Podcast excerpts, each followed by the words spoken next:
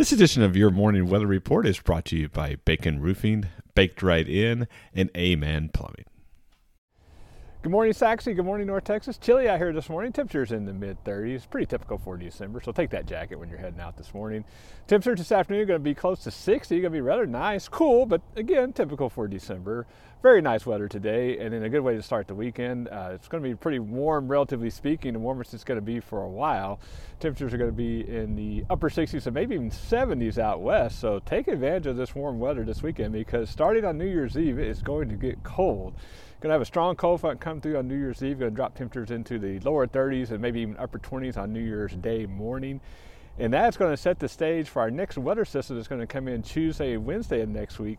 Mostly going to be rain, no severe weather, anything like that. Probably, it's going to be cold, but probably not enough cold air for any kind of frozen precipitation. However, if you are going to the Panhandle or Northwest Texas, may see a few snow flurries.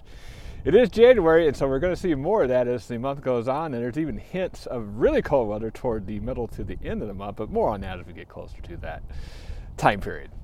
As always, I'm watching the weather so you don't have to. Hope everyone has a great Friday, a great weekend, and we'll talk to you soon.